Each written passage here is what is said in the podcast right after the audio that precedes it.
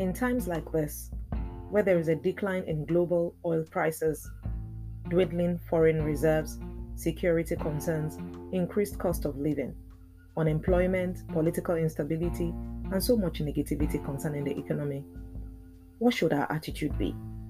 Should we allow this crisis to drown us? I don't think so, except if we allow it. Thank you for tuning in to the Finance Therapy Podcast. This is Adeola Haruna and I would like to say welcome if this is your first time. The Finance Therapy Podcast provides you with the tools and strategies you need to gain control of your personal and business finances, make better financial decisions, ditch debt, build wealth, and achieve financial success. I'd love for you to subscribe to this podcast, whether it's on Apple, Google, Spotify, Anchor, or other podcast platforms. This is episode 18 take control of your personal economy. Take control of your personal economy. It is very easy to blame your financial situation on the economy and complain about everything. But even during this crisis, money is not diminishing, it is only changing hands and moving from one pocket to the other. Trying to stay afloat in times of uncertainty or crisis can be tough mentally and financially. Finances are a major source of concern during uncertainty. You may not have control over what is going on in the external economy because it's outside your sphere of influence, but you have control over your own economy. Your personal economy has to do with all those things you care about your family, your career, finance, business, investment, relationships. A solid foundation will help you weather any future ups and downs of our nation's economy. You need to take steps to improve your financial situation. Don't get swayed by the happenings in the economy. The one economy you can change is your own economy. Be in control of your financial situation. Here are a few tips for taking control of your personal economy. Number one, be thankful. Be thankful for all you have. If there is life, there is hope and only those that are alive can make a living.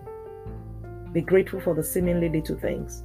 When you are grateful, it opens you up to ideas that can attract money.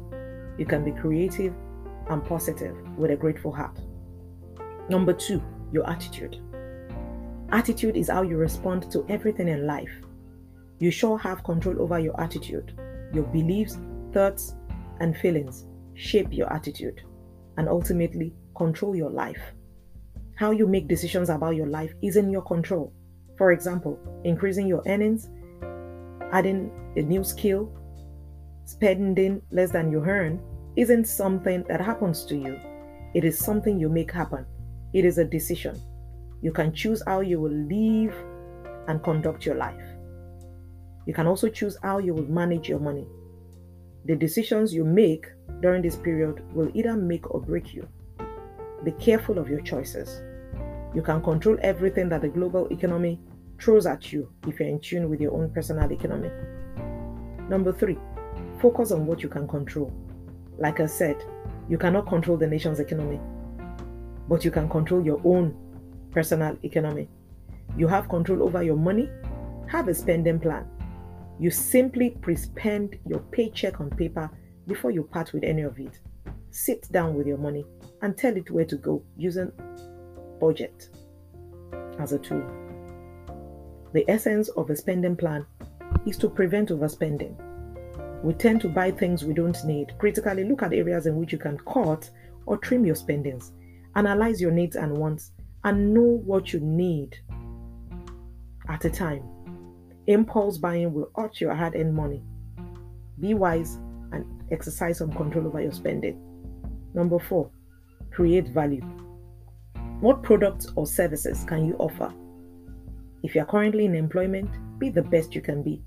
And if you're out of a job, don't lose faith and don't be idle. Volunteer your services in any way you can to any organization till you get a job. Do not make excuses because out of this economic crisis, you can use it as an opportunity to sharpen your skills and explore new areas. Look within what's your passion do you have skills you can provide in exchange for value? Be a problem solver, be a solution provider.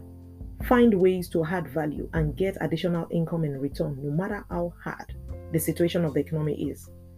Value is constantly being created even during crisis. Number five, multiple streams of income. There is need to have multiple streams of income. Having just a single stream of income can only sustain you for a while, especially if you are a salary earner. You must plan on getting more income streams to be able to meet up with your expenses. Managing one's finances is one critical part of a healthy personal economy. How well do you manage what comes into your account every month? Start with the basics. Track all your money coming in, which is your total income, and everything going out, which is your total expenses. If you don't take control of your money, your money will take control of you. Understand your unique circumstances and apply strategies to help you stay on track. Hold yourself accountable for everything that comes into your account and all that goes out. You need good money management skills to be able to manage your streams of income. Number six, savings. You can listen to my earlier episode on paying yourself first. When you receive money from any source, before you think about spending it, transfer at least 10 to 20% into your savings account. No questions, no excuses, and no exceptions. Anyone can put money aside at any level of income. You just must do it if you want to take charge of your finances and be consistent with it. In no time, this will become a habit that you repeat so often, it becomes automatic. Spend less and save more. If you need to open an account for it, please do. Savings is yours to plant for the future. Ensure you have enough to take care of yourself and your family in the future. Number seven, invest wisely. Do not stop investing because of the situation of the economy. There are some investments you can still be involved in and get returns no matter how small. The stock market will recover and you can continue to grow your money. You can invest in real estate, money market securities, treasury bills, mutual funds, etc. Get counsel from some investment firms. Ensure you don't put all your eggs in one basket. Spread and diversify your investment. Number eight, be a giver. We make a living by what we get, but make a life by what we give, says Winston Churchill.